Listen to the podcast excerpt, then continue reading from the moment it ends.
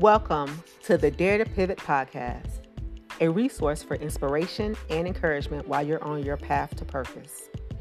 The Dare to Pivot podcast is hosted by Wakia Hayward, that's me, and Barbara Wade, two middle aged sisters who are passionate about having honest, open conversations with each other and special guests about faith, transparency, and living a life of purpose.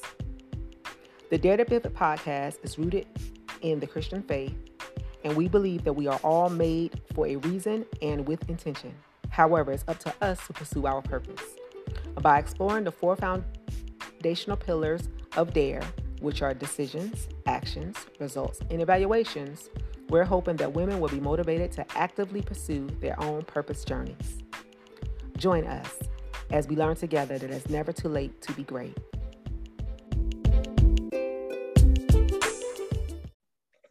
Hi, ladies. Welcome to the Dare to Pivot podcast. My name is Wakia Hayward, and I'm your host.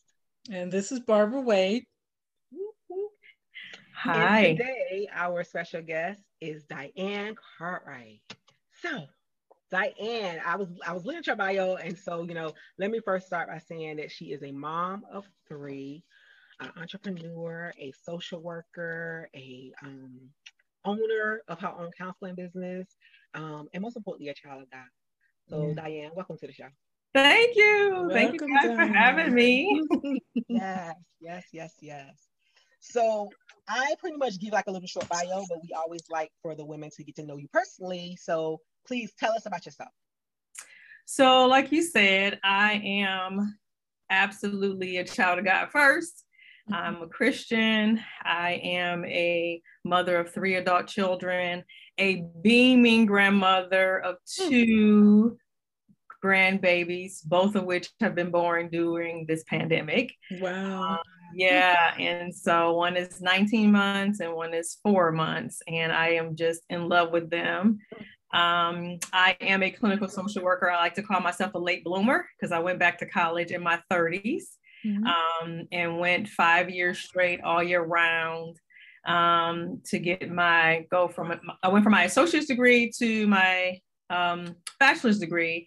Took a year off, and then I went back and finished my master's degree at 40. Um, and so after my master's degree, my focus was um, getting fully licensed because my goal was to start my own private practice, which I am in doing full time right now. So wow, in between there, awesome. I've had some executive roles and so forth and so on. But right now, full time private practice, love it, super busy. Hmm. Mm-hmm. Congratulations. Thank you. Thank you.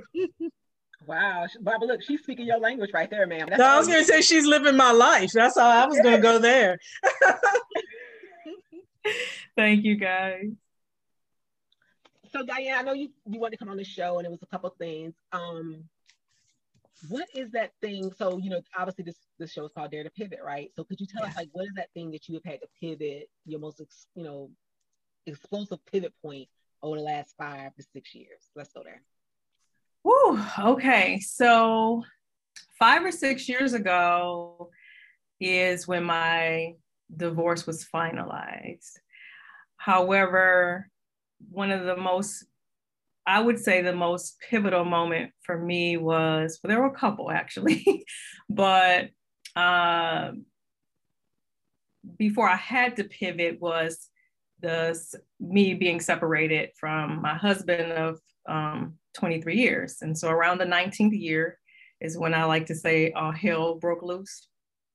And, um, you know, we had some issues going on in our marriage that resulted in um, my husband then um, separating from this family. And um, as a result of that, it, there was a lot of pain and hurt for me and my children. Um, I was trying to do everything I could to try to make our relationship work. You know, being a woman, a Christian, a child of God, you know, I had a lot of cognitive dissonance going on as far as like, okay, how do I how do I still honor God and still stay in this relationship although knowing that the relationship at that time, what was being demonstrated and how it was being treated was very, very unhealthy for me.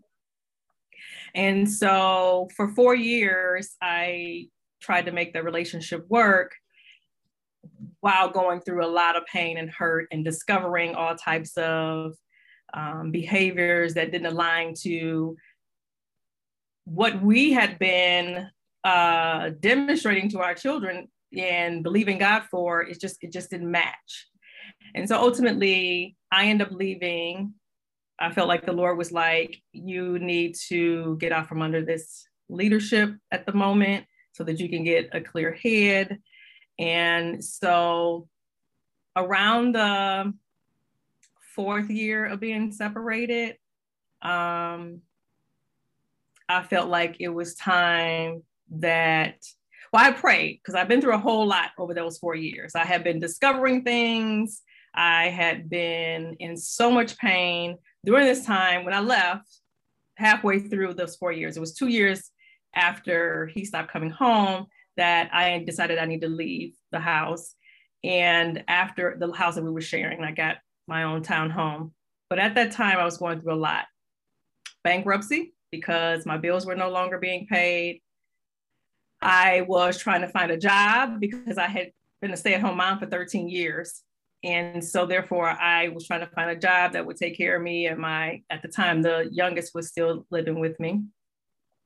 Um, I had started experiencing severe panic attacks, anxiety, depression, all of these things. And so the pivot moment for me was Diane, you have to take care of yourself. And so while you are still trying to figure out whether or not you're going to be married or not, you need to do what you need to do to take care of yourself. And so I started thinking about those ways that I need to take care of myself. How do I find a job? How do I become financially secure? Um, you know, how do I still take care of my children? How do I, you know, fix spiritually, you know, this confusion that I had about whether or not God loved me or not because I was going through this thing in my marriage.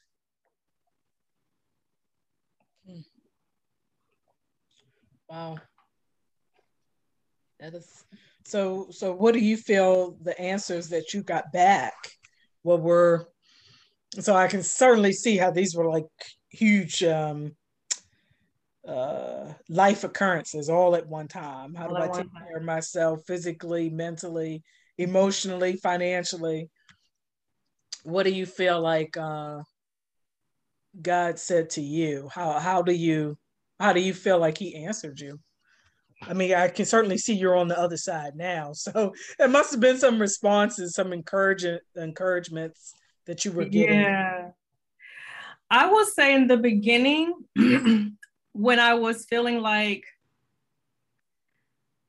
God had forsaken me, mm. you know, in the beginning of it, I, I, certainly felt that way. I felt like my prayers were not being answered. I felt that the strategy or the the tool that I used in the beginning, because I, mm-hmm. I just wasn't totally there mentally and emotionally to make some of these like life-changing decisions, mm-hmm. but logically and rationally, I focused on what I could do, right? Mm-hmm. So focusing on what I could do versus what I couldn't do. Right. Focusing on um, making a, a, list of priorities, you know, setting goals. So mm-hmm. that earlier on in the separation, one of the things that kept me focused was um, every year since I separated, um, every year at the beginning of the year, around New Year's, I don't really do like New Year's resolutions, but what I do is I sit down, I pray, and I believe, God, what's my focus for this year? So mm-hmm. there were different themes for the years that would keep me focused. So one theme was out, out with the old, in with the new. Another theme was, you know, knowing who you are, you know, and so those things helped me. Towards the end, and what made me end up getting a divorce was I what gave me what what gave me the permission to get a divorce was when I was praying and I was like, Lord, I'm exhausted, I'm tired, I'm not sure what's going on, why is this happening to me? The Lord spoke to me as clear as day and was like, listen, I can't make your husband love you. He said, just like I can't make people love me, you know, And he said, Don't you think that it is my will that you two would be together? He said, I can speak to your husband all day long, and I have, but he's given us all free will. He said, I, I've given you all free will. And so that was enough for me to understand that I could be doing everything right. God could be talking to him all day long. But at the end of the day, if he didn't choose to remain married and, and invest in it and do the things that would cause us to reconcile in a healthy, godly mm-hmm. way, I, I'm, I, I would be spending, and that's what I felt over those four years of separation is that I was just spending mm-hmm. for not, you know, because right. nothing was going to work. And so mm-hmm. while my heart was tremendously hurt, you know, right. like physically in pain, yeah. Yeah. I still felt like that was the Lord saying, listen, babe, you know, you have to take care of yourself. Mm-hmm. Mm-hmm. Yeah. Hmm. So just the bravery to even go there. Like, you know I'm saying? Like, you know, just the bravery, ma'am. Like all the rationalizations, obviously you went through four years of of waiting, right? To see yeah. what happens, right? Praying, yeah. waiting, still believing God is gonna move, doing all the things, fasting, doing all the things, yes. all the things. Fasting with my friends, praying with yes. my friends. I'm constantly, you know, because because of the the gaslighting and the and, and you know, the psychological, emotional abuse, the cognitive dissonance, all those things had me constantly beating myself up, you know, thinking, what did I do wrong? What am I doing wrong? Um, even in my prayer, I'm like, Lord, change me, fix me, do what I need to do, show me what I need to do. And then I would even act on those things, you know, even mm-hmm. things that I knew was continuously keeping me in the web that's what i call it you know stuck to the web you know you you get out from under it and then there are things that bring you back into it and so things that that i i would tell my daughter to never do i would end up you know doing because i'm trying to win them back i'm trying to you know with all these things that that were not lining up you know what i'm saying behaviors is what you have to pay attention to not the work and so even though I could separate logically and rationally what was healthy, emotionally, I just did not want to get a divorce. I felt like I was disappointing. I would be disappointing God. I felt like it was, you know, going to impact, you know, my future in a negative way. You mm-hmm. know, constantly beating myself up about, you know, am I a good wife? And, you know, and listening to these narratives, mm-hmm. you know, that I'm being told. So I'm like, well, if somebody loved me and they're telling me these things like okay there must be some truth to it but then i know factually and behaviorally those things weren't adding up you know mm-hmm. what i'm saying so lots of confusion mm-hmm. Well I, I noticed i noticed one thing you did not mention which if you could explicitly speak to one of okay. your steps was not moving on with somebody else no no was that a was that a conscious decision? it was very so conscious. It was very conscious. And here's the reason why because I believe you're married and or divorced, mm-hmm. period. And so my vows was to be married, you know, until death do us part. See, I was a little girl that, you know, in middle school and high school, dating people. I was the one who wrote Mrs. Such and Such. You know, I had my kids' name picked out. Like it, my dreams were to be married, to be a wife, to be a mother and you know have a good job right my, my mother's the baby of 18 children from leesburg georgia okay and so you know she raised us as a you know pretty much a single parent um, towards the from middle school up because um, you know i was sexually abused as a child mm-hmm. my mom was sexually abused as a child and so you know we just my mother has done just such a great job with like making sure that we understood hard work and dedication and those types of things. But because, you know, I, I saw so much craziness as a child, I just, you know, it was just a dream, right? To be married, to have this princess, I mean, this prince and this king sort of kind of sweep you off your feet and mm-hmm. take care of all of your needs. And so all I wanted to do was be married and, and have children and, you know, have a have a job, you know. And so I thought that's what I had. And so I was committed to that. I did not. I was trying to do everything I could to not have a divorce. So for me, I wore my ring all the way up until I walked in, out of the divorce proceedings.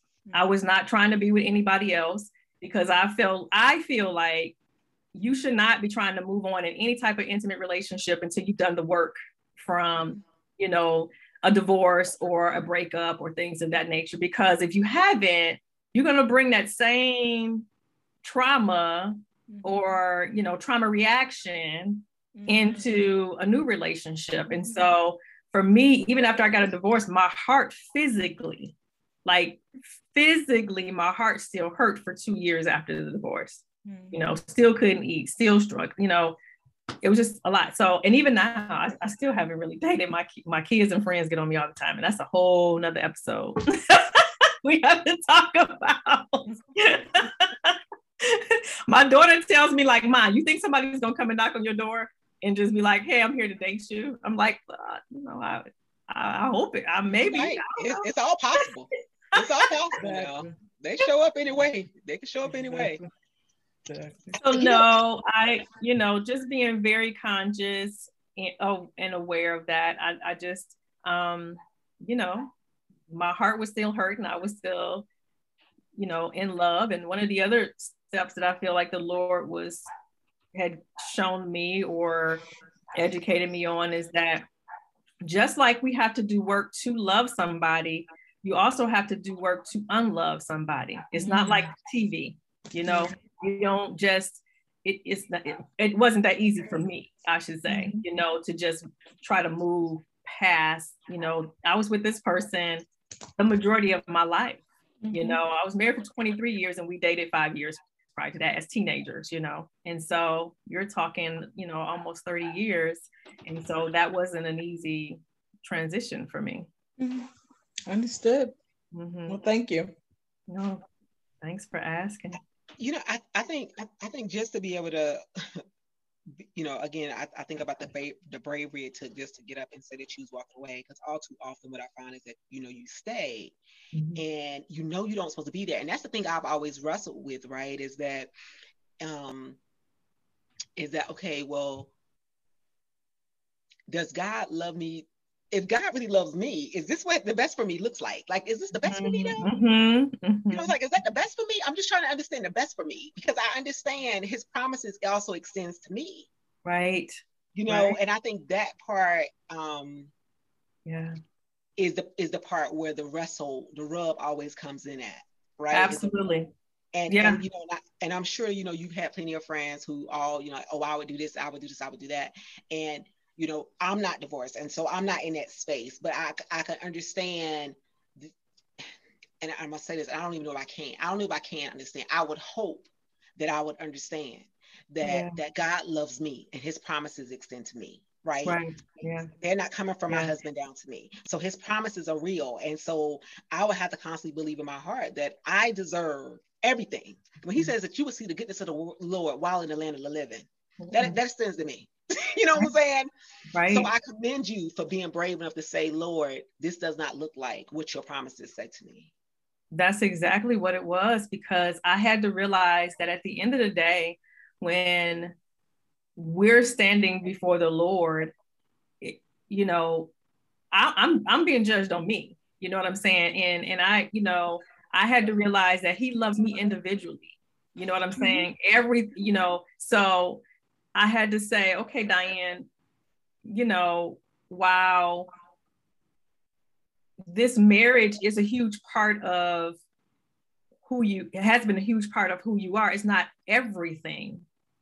You know what I'm saying? It's not, you know, that you're you're not going to get into the kingdom of heaven just based off of your marriage. Yeah. You know what I'm saying?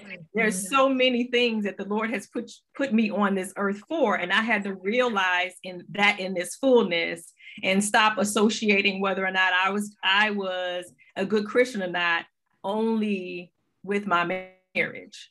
You know, I had to start associating it with other things that I believe that God had put me on this earth for. And while in my marriage, you know, my priorities, well, and I shouldn't just say in my marriage, my priorities in life has always been God, you know, eh, well, I should say since I've been an adult, God, my family, and everything else.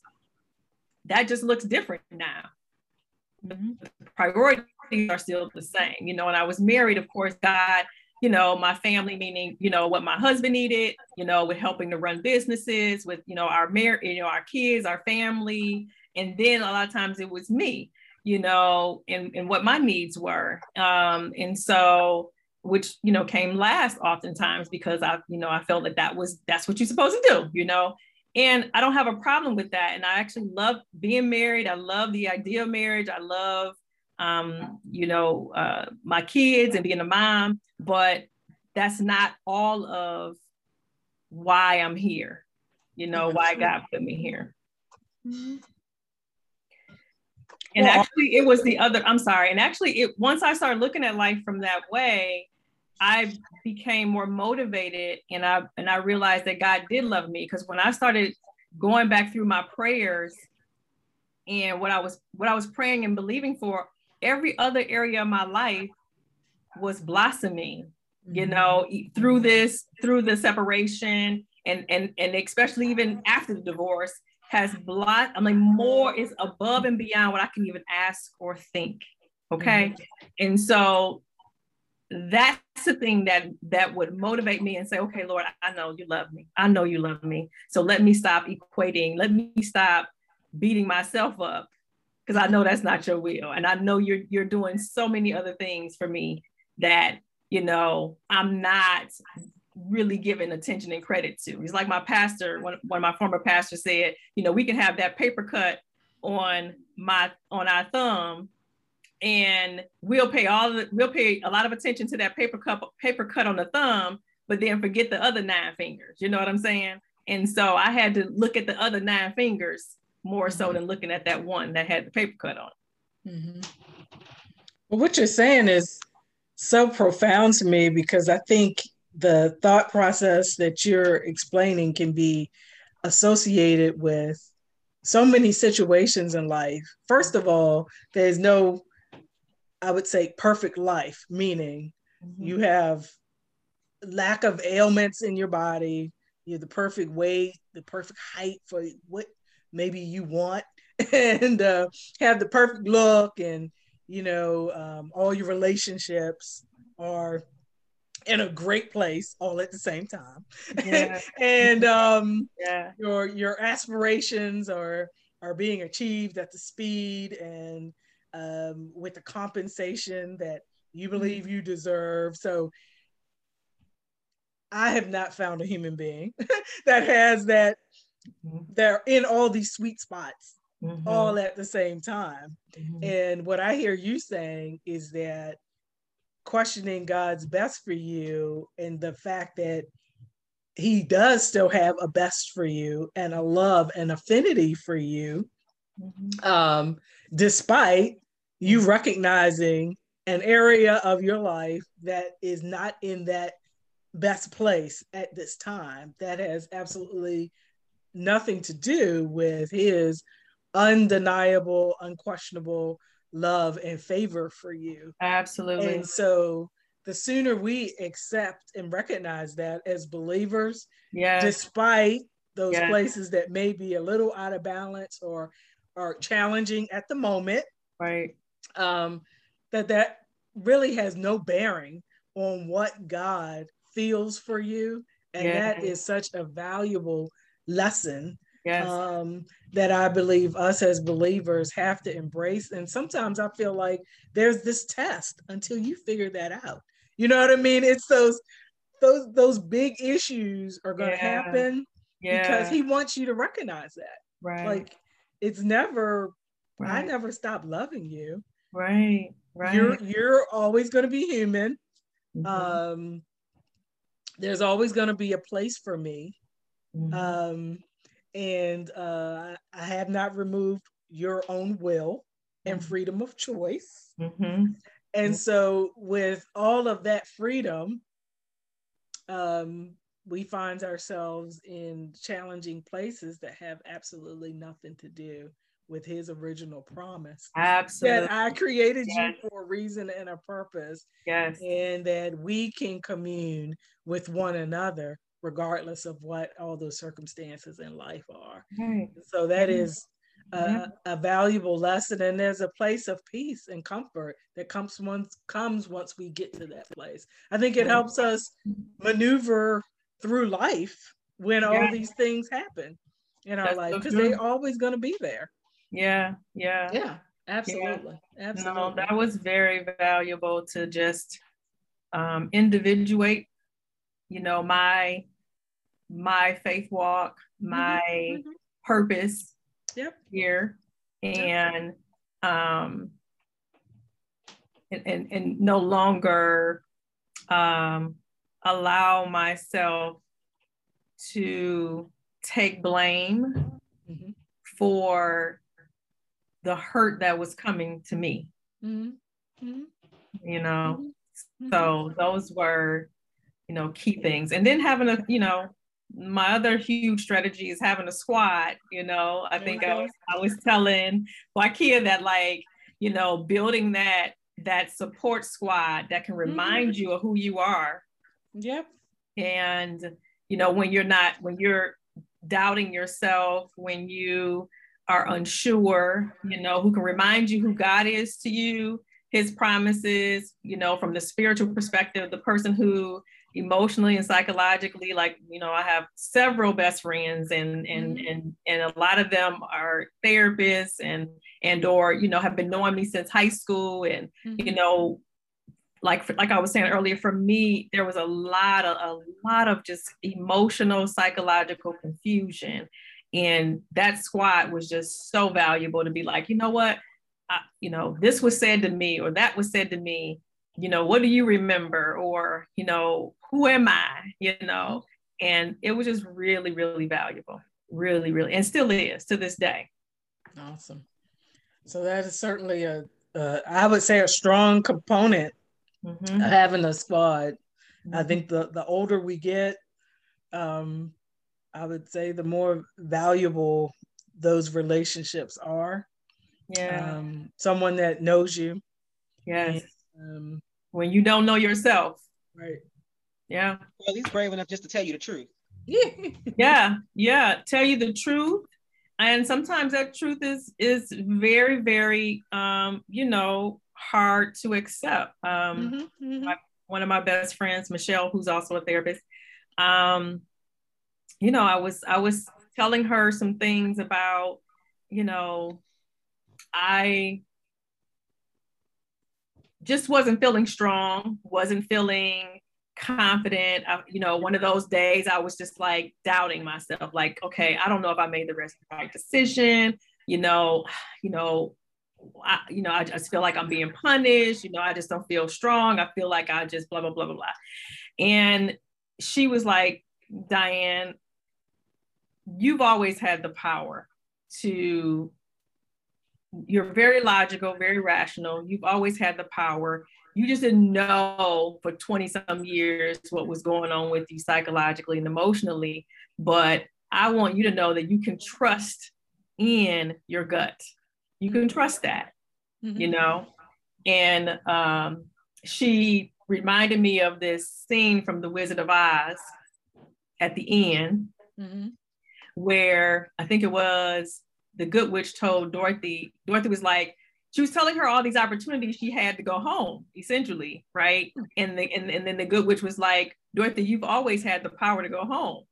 And so Michelle's point to me was, you've always had the power. So just remember to tap into that power mm. and trust your gut, you know. And that was so powerful to me because that gave me an anchor mm-hmm. to when if I can't talk to Michelle or Michelle's not around, it was something that I can grab hold to to trust, even when I didn't feel like I could trust myself you know. Right.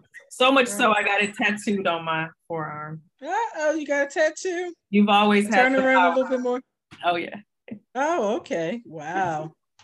I got it tattooed wow. because when I don't feel strong, I absolutely look. I wanted it somewhere I could see it. This was my first tattoo. My son talked me into getting it a couple years ago because I said I would never get a tattoo, never. And you know, sons have a way of convincing us. Listen, the experience, I tell you. I was like, oh, I would never get a tattoo. But I did that so that I can remind myself, you got this. You got mm-hmm. this. That's awesome, man. You got I, it indeed. I think, I think what's so interesting about this, right, is that to me, I find these are just tools you use. Like I always say, like when God is being silent, like the silence of. God, right? Because what, one of the things that y'all had talked about a, yeah. a couple of frames back when y'all when you was talking, and it was just that you know, like when you were praying and you were talking to God, and, and even though God was answering, blooming you, blooming other areas of your life, that one particular area in that relationship, there was no life there, right? And so God was just silent in that space. Mm-hmm. And so all these other tools, whether it be building your squad, get this tattoo, just having something to constantly remind yourself on who God says you were, right? Is these things you deal with when you're walking through that silence. And I think to. Barbara's point about how that's we all go through that silence, no yeah. matter what it is, right? We all had that silent moment and we're trying to figure out um, you know, what to do next. Like, you know, uh, my pastor is Steven Furtick, and one of the things he said uh, a couple of weeks ago was um, he said he said he said you're not stuck where you started, you're stuck where you stopped. You know what I'm mm-hmm. saying? And I think that just like resonated in my spirit mm-hmm.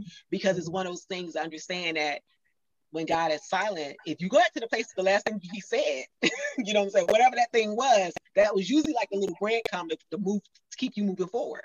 Mm-hmm. You know, which is why you have that word on your arm, right? Because that's like your little reminder so that when you get to a place where you stop moving and you get stuck, you're really not, right? You just got to figure out where's my power coming from. Listen, because those four years between 2010 and 2014, when you know we were separated and I'm being told I want the marriage to work, but then their behaviors that's clearly demonstrating that this is not you don't want this to work, you know Mm-hmm. Um, you know, it, I, those were very dark days, very, very dark days, uh, very hard, very difficult. And I did, I felt like, okay, Lord, I'm praying, I'm fast, I'm doing all these things. You know, I'm going to, I'm seeing therapists myself individually. I end up having severe panic and anxiety attacks. And like in 2013, um, I go see a therapist and he pretty much tells me, he's like, listen, because you know when you go see a therapist like the first two and three therapy sessions is is gathering information. You're you know you're sort of kind of going through all the reasons why you're coming to therapy. And for me it was severe panic and anxiety. I had severe panic attacks taking my son out of town to do a college tour. And long story short i shook for 14 days straight and i lost 14 pounds. I couldn't eat i couldn't sleep i couldn't do anything. And so I ended up finding a therapist who specialized in anxiety and panic and I went to see him. And on the third session, he read back all the stuff that I had told him that I had been, I was going through at the time. Mm-hmm. I'm in this separation. I don't know where my husband lives. I he hadn't told us me or the kids for three years. I am in financial distraught. I had to file for bankruptcy. I'm in the middle of looking for a job because remember, I was a stay at home mom for 13 years. I just graduated with my master's degree. I'm trying to get a career started because now I don't have anybody paying for my bills. I have to, you know, fend for myself right now. I have one child that was about one child that was about to be get have be married, another one that was about to be proposed to. I have a child going to college. I'm looking for new jobs. At that time, I'm only making like $30,000 a year. I just passed my study for my license exam. So he's reading back all my mother had just had sur- surgery. He he's reading back all this stuff to me, right? And I'm looking at him and I'm like, who are you talking to? Who are you talking about? And he said, Diane, you got all these things that you put in a drawer, but you have not closed a drawer, which means you haven't made any decisions on any of these things.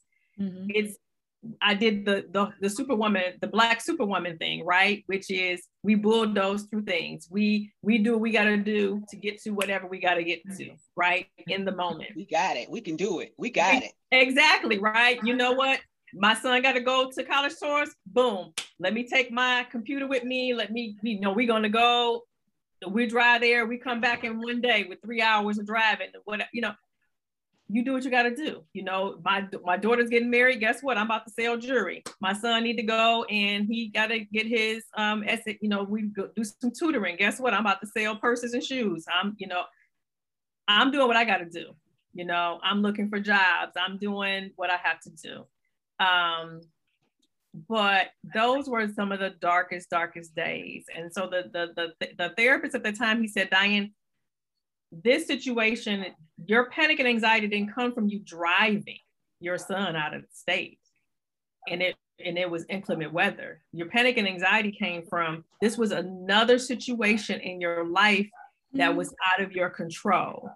And you mm-hmm. felt like this was another situation that was to kill you, you know, because he he brought up, you know, he took me back to childhood all the way up and all, you know, with being being hit by a car as a child, being sexually abused as a child, you know, all these traumas and mm-hmm. he said, in my mind, when I was on that freeway and I felt like I couldn't see and, you know, the, the weather was bad or whatever, he's like, in your mind, here's another situation that was completely out of your control, you know? So it was really, really dark for those four years.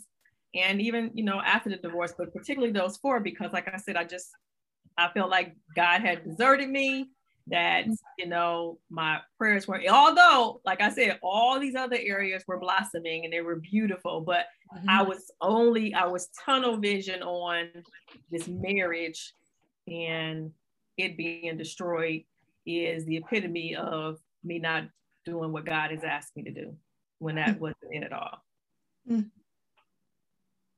mm. Mm. Mm so you. you know, I think for me, just listening to you talk, it's amazing how you had all those things. Like when he ran back all those things to you, your anxiety to me was was was valid, ma'am. Like it was right. valid. Like the emotion was a true thing. You know, but yeah, like to, yeah.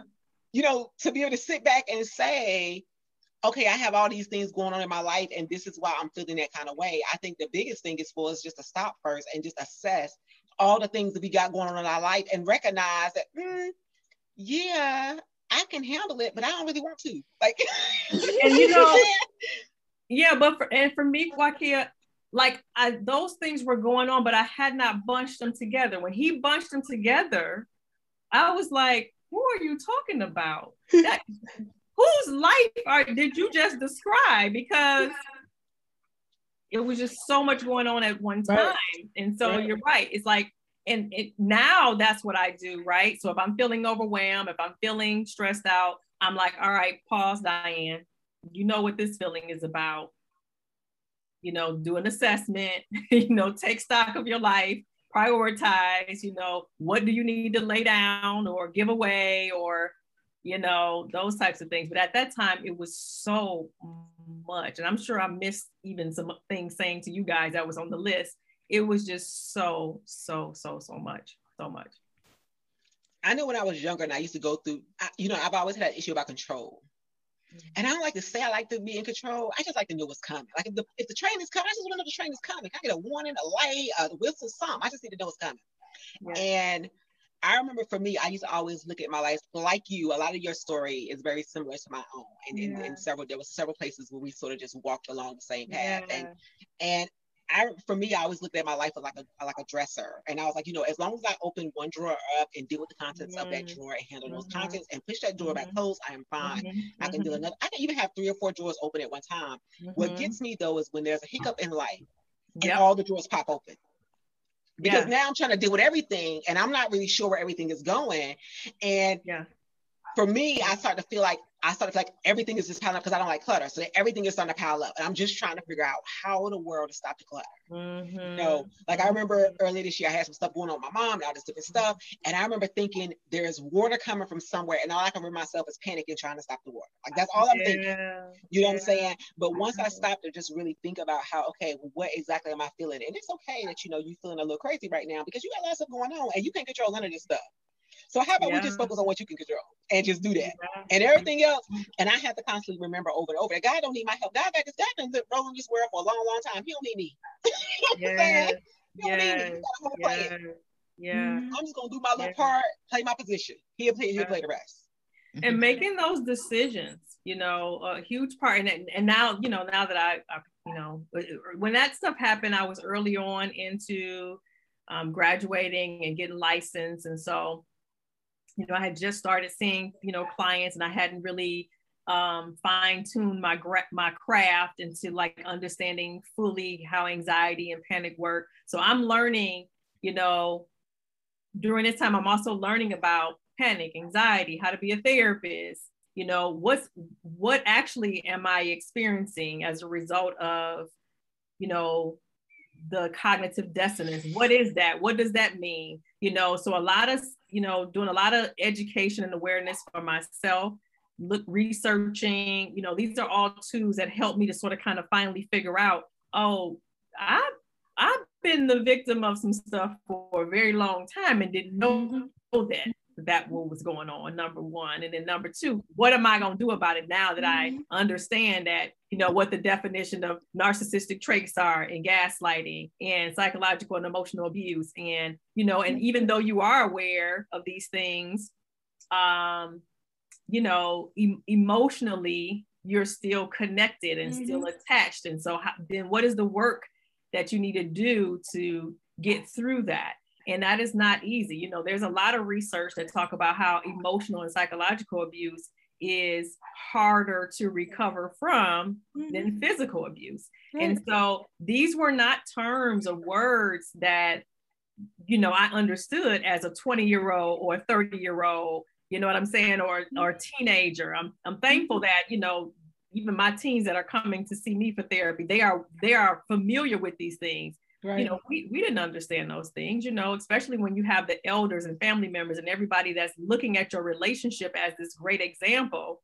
You know, I had people crying when I told them I was getting a divorce mm-hmm. because a lot of people from the outside in obviously mm-hmm. looked at this relationship as one to admire, you know, and inspiring, and, you know, you're the model, but not knowing, you know, what was going on, on the inside because I didn't even know what was mm-hmm. going on myself until you know we I got out of it to sort of kind of like how do I take care of myself. So it's a process. Mm-hmm. So you know what's fascinating to me was I couldn't even when I started to even you know how that, that emotions wheel like I, obviously I'm not a therapist but I'm a life coach and one of the things we use is an emotions wheel and it had like all these different emotions on there. Yeah. Just for me to even be able to name the emotion and be able to understand, oh, what does that even feel like? Because you know, I'm so detached yep. from that space yeah. you know it makes it even harder to do any to really you know come to grips with what's really happening right? Because yeah, yeah. I'm, I'm i live in a space of logic more times than not. Yeah. So that other stuff i can totally understand how you know where you were feeling in that space of just trying to first understand like what is this? What is it? You know, what is yeah. this? I understand i understand anger. Now that one i got on lock. but them other ones other but ones let me tell you but let me tell you about anger anger is a secondary emotion. It's not necessarily a primary one, right? So if you start asking like what's up under there, you know, that that's that's above the iceberg. What's up under the iceberg? Like what is it that's causing you to feel angry? And mm-hmm. most time, more often than not, the answer is I'm hurt. Mm-hmm.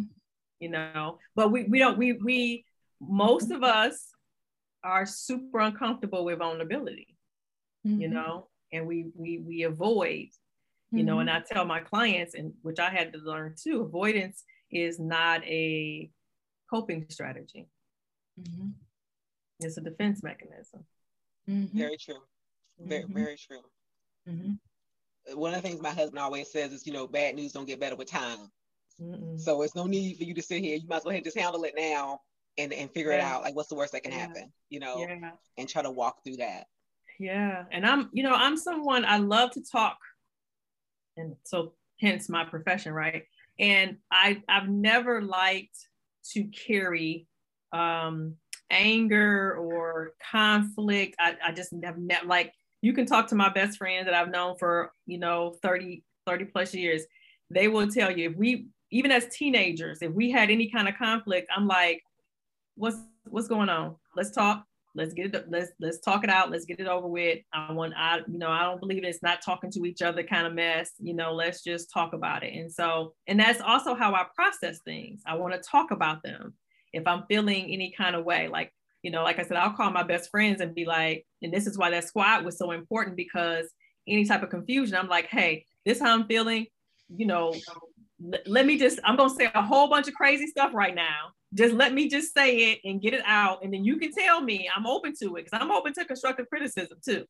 Tell me exactly what you're thinking and whether or not this is healthy or not because I, I i believe in like i don't want to reinvent the wheel. I don't want to go through anything i don't have to go through. You know what i'm saying? So let me let's cut this craziness short and and let's figure out you know how to get through these things. But i've also learned that I have a high tolerance for sitting in things that are uncomfortable.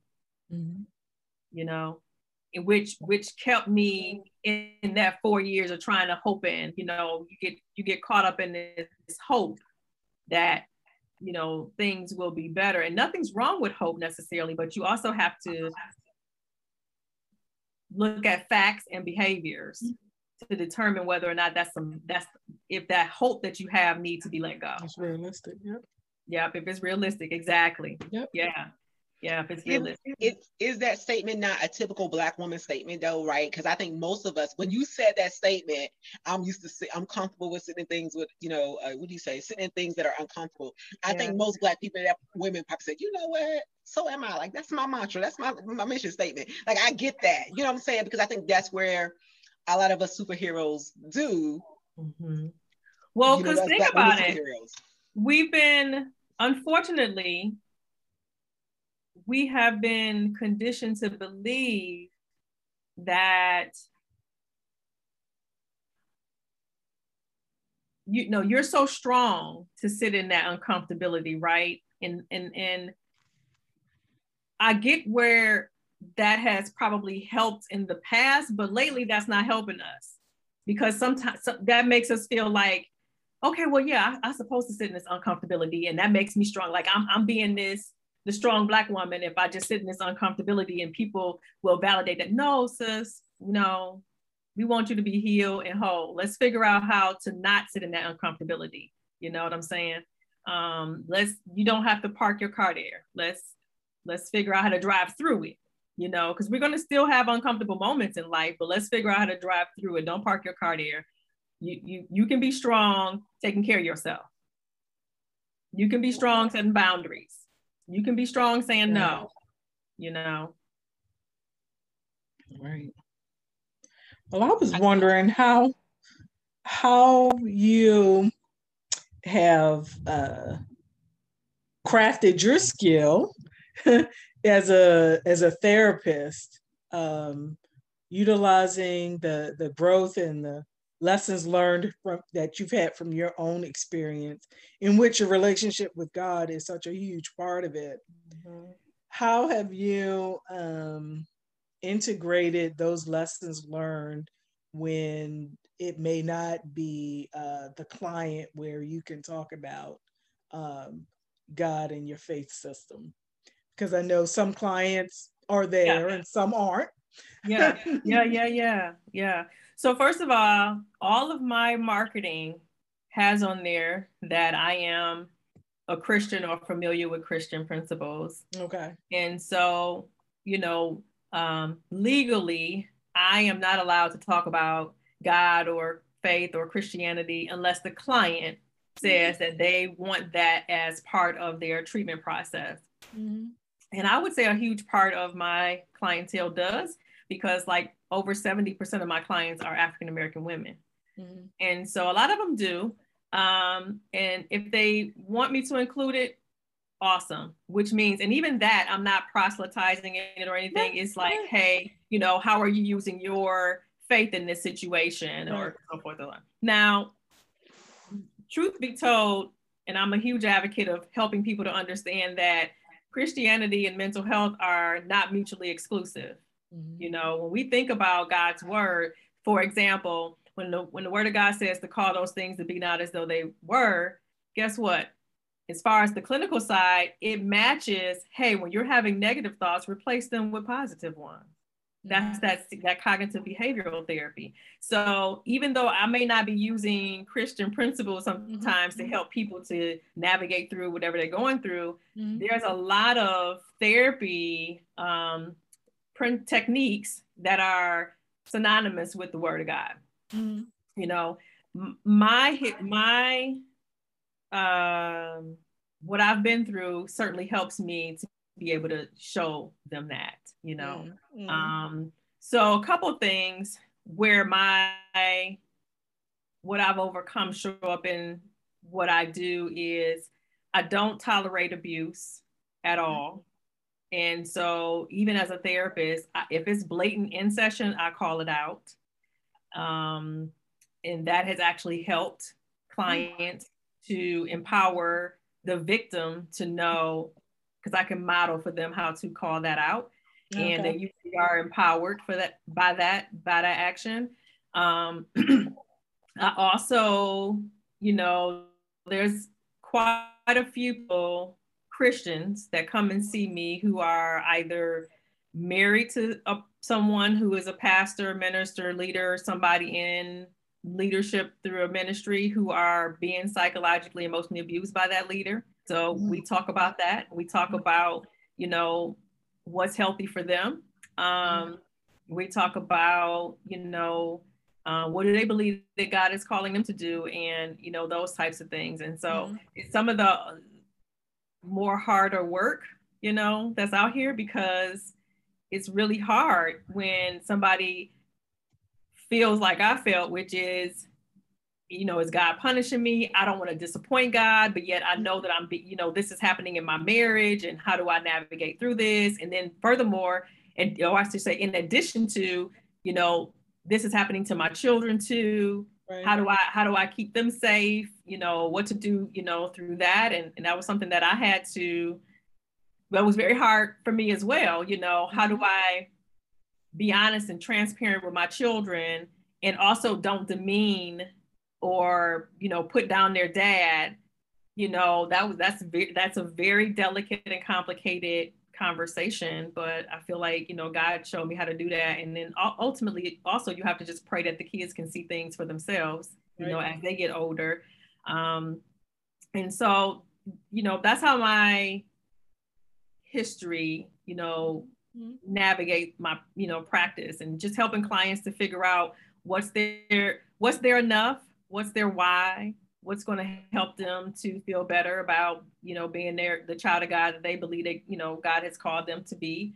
Mm-hmm. um, and just sitting and sitting and holding space for them you know that's the, the the most important strategy to help people navigate through that is to know that you know i'm here. They can talk about anything you know um, be able to express themselves in the most clear and transparent and non-judgmental space and they know that i'm going to tell them facts and i'm going to tell them truths and that alone helps people you know overcome.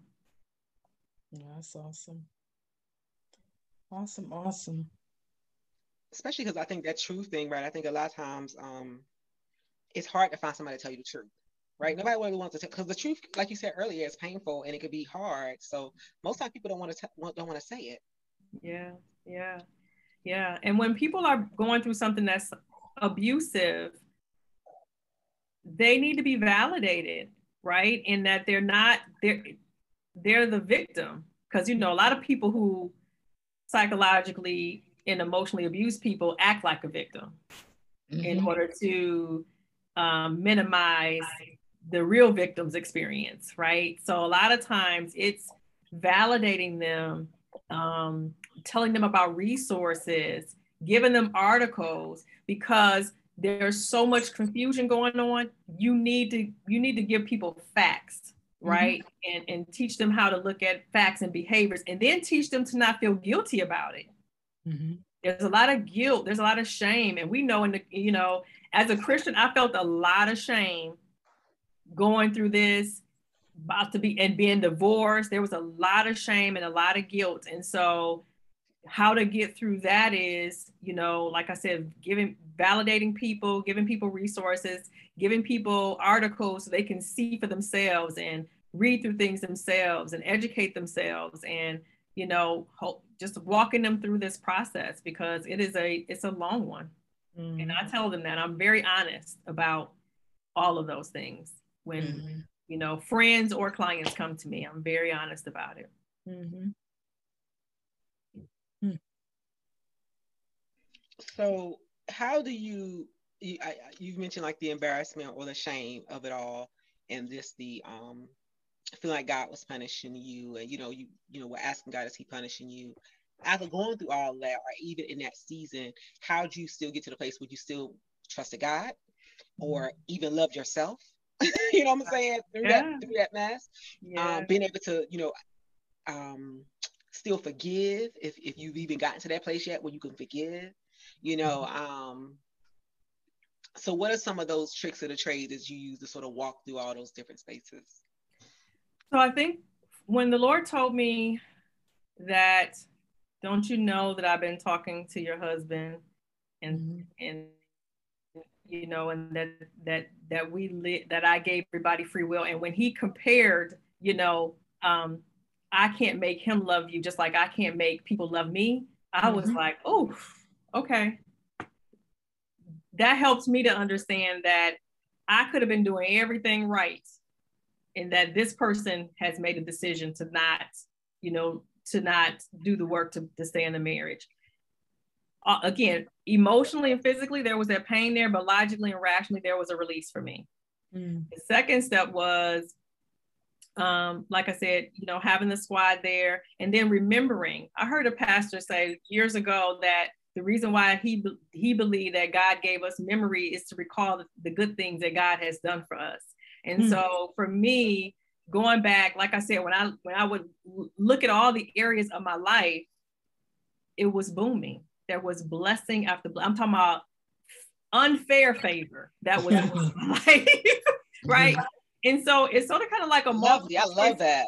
Right, unfair favor. So it's sort of kind of like a multiple choice question, right? When you take one of these, my, like my licensing exam, we would have a lot of vignettes on there, and and and if if one part of the answer is is is true, you mm-hmm. know what I'm saying, then more than likely that answer is true altogether. And so for me, I was like, okay, all these other areas in my life are booming and I can clearly see God's presence in there. So, you know, more than likely God has not forsaken me. you know right. what I'm saying? Because right. just because it's one area, you know, so looking at the facts mm-hmm. is one of my greatest strategies to help me to understand how good God is, that He has not left me, He has not forsaken me. You know, looking at people behaviors, to understand to not own anything that's not yours. You know what I'm saying? Learning how to do that, learning how to set strong boundaries. Those mm-hmm. boundaries are there for you, mm-hmm. you know, to, to, to help you to know, like, oh, you know what? I'm not going over that. Now, my, now my flesh want to go over that, or emotionally I want to go over that, but mm-hmm. logically and rationally, no, mm-hmm. ma'am, you can't mm-hmm. do that. Mm-hmm. You just can't, you know. So setting boundaries for yourself, understanding who you are, and for me, that came from, you know, relying on my kids or my my friends and and people to remind me who I who I am and who I was during that time. But going back, looking at you know notes I had made, my journals, you know, reading things that empowered me. Like Brene Brown is one of my authors that I love. You know, um, one of the first books that helped me to start navigating through the muddy waters of like who I am and at my core instead of relying on what somebody was telling me that I am was mm-hmm. the gifts of imperfection. Mm-hmm. That's a great book. Um, her other book, Daring Greatly, you know, those are books that help me to be like, you know, and oh, just just so educating yourself, getting getting to some, uh, you know, reading some books, going to seminars, you know, things that's going to help you to to create fundamentally who you are. And then I came up with this saying during the entire time, and this was, and I still say it to this day if I feel like I'm I'm not um, centered is Diane, you know who you are, you know what you've done, so don't worry about it. Mm. Period. Amen. Hmm. Period. Mm. Oh, sorry. Yes. I actually I actually love that. I'm say anything about that. I think that is one of those things where um because then you know you, you know what you where you are in that space, right? And you know you've done all mm-hmm. you can do. And sometimes that's it. Especially when other people are involved. Like that's it. that's it. You've done all you can do. Yeah. And so I yeah. think that to me is just one of those things that is so freeing mm-hmm. um in that in that whole space. Yeah. Um, I, I think just when you talked about the fact of, you know, just understanding that everybody has a choice Yes. And God gives everyone a choice. And he's such yes. a gentleman. He's such a yes, gentleman, right? He's not gonna push. Yeah, he's not so, gonna push you. Yeah, he's he's not gonna push. And that, that by understanding that that space, understanding that that that gives you so much freedom there, right? And it gives you permission to walk on. Mm-hmm. And that's what it was. And then I was like, all right, Lord, so let's go meet these goals. You know, mm-hmm. I got set for myself. Mm-hmm. So so here's my question though. How mm-hmm. did you know I'm just trying to think about how to word it. How'd you know if God, if you find God had either let you down or whatever, and I'm, i guess I'm going to ask the question: Did you feel as if He let you down in that space? And if you felt like He had let you down in that space, how was you able to continue to trust Him with something else just as big, and believe that He wouldn't let you down again? Right? Because that's always the that's always the trick with faith, right? Because okay, you know so sometimes wait. fluctuates. You, okay, repeat it again. That I want to make sure I'm following. Where if you feel like in that in that one area mm-hmm. of that mm-hmm. relationship, right?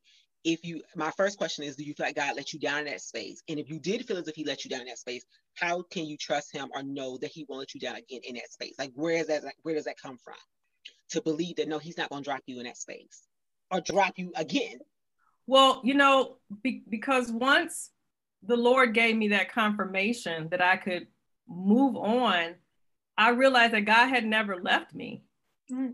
you know what i'm saying it was Amen. You know, it was my husband who left me, not God. You know, and so I no longer felt like he. And like I said, once I stopped associating the solely the marriage to whether or not I've been a good Christian or not, or whether or not God loved me or not, there was no doubt that he's he's always been with me. You know, and that it's us as humans that create environments that you know there's either going to be rewards or consequences to that you know what i'm saying and so i no mm-hmm. longer um, felt like God left me, you know, period.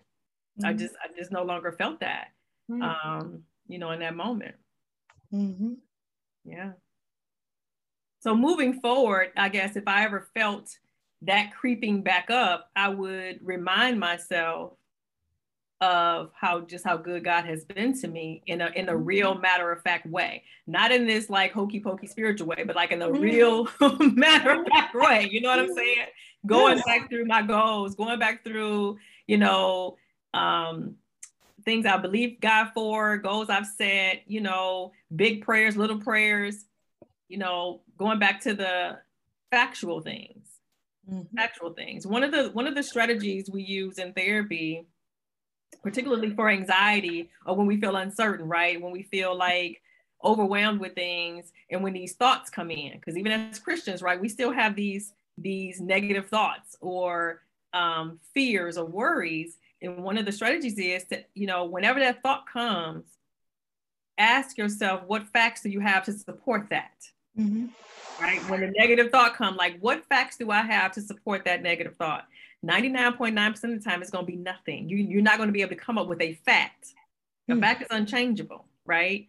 This is not like, oh, maybe coulda, shoulda, you know, it's not even, it's not even like my truth, because our truth can be, you know, whatever. But fact is unchangeable. It's it's, it's it is what it is. Mm-hmm. And so if I ask myself, what facts do I have to support that God is not there? I'm not gonna have any. Absolutely. No doubt. No doubt. Oh, too many. So it's, it's, too many things that he's done, Absolutely. you know, that um, reminded me and still do to this day if I'm ever feeling that way. Like, no, no, I know you there, Lord. Mm-hmm. Absolutely. Mm-hmm. No doubt. Mm-hmm. And I, I, I think what that tells me though, is goes back to our initial statements about your choice because mm-hmm. you're just choosing to believe that he has not dropped you. You're choosing to believe he that he will always be there. You're yeah. choosing to believe that you're still walking in his will and you're still walking according to his plan. Mm-hmm. You're choosing to believe that everything will still be okay. Mm-hmm. And I think that's where that's that's what separates us from them, right? Whatever that looks mm-hmm. like. The people who says, okay, I'm gonna stop right here and I'm not gonna go forward because none of these things are gonna happen. And now life is just over for me in this space and I'm never gonna have this, that, and the third. Or mm-hmm. you could choose to say, mm, no. yeah, I like choose to, yeah. Got a plan. Like it's all yeah. in play. Yeah. I, I, you know, and and I think when I go back and explore the real dark parts of that, when I was believing or feeling, I should say, because it was never a hundred percent belief that God had forsaken me. You know, I felt mm-hmm. like that, right? Mm-hmm. I have to attribute a large part of that darkness to believing in some, you know, feeling in, in some kind of way that he had left me. You know what I'm saying? I don't want to go back there. Mm-hmm. So moving forward, even if it tries to creep up, I'm I'm cutting his legs off. right? right. You're not feeling. You're not feeling that flame. Yeah. Yeah. No, I don't want to experience no right. part of that darkness. You know what I'm saying? No part of that darkness. None. None. Mm-hmm. None. So wow. you know, yeah. Well, Barbara, unless you have something else. Nope. I've been thoroughly blessed by this conversation. Oh, thank you. thank you. and um so have I. And so I think that um Diane, we just want to thank you so much for coming on onto the show today and actually being so honest and truthful and just mm-hmm. um girl, just being brave and oh, vulnerable. Oh, all those spaces, all those spaces that most people, you know, try to avoid. Mm-hmm. Right. you just walk right into it and sat there and share mm-hmm. and let us come into your world. Oh, um, oh, man, thank you so you much. Know, just, I... to, just to see what it looks like on the other side. Mm-hmm. Oh, they can be there. Everything that they've ever dreamed or asked for, it can happen. And, you know, it, it can be a journey, but one that they can get to the other side and, and be all the better for it.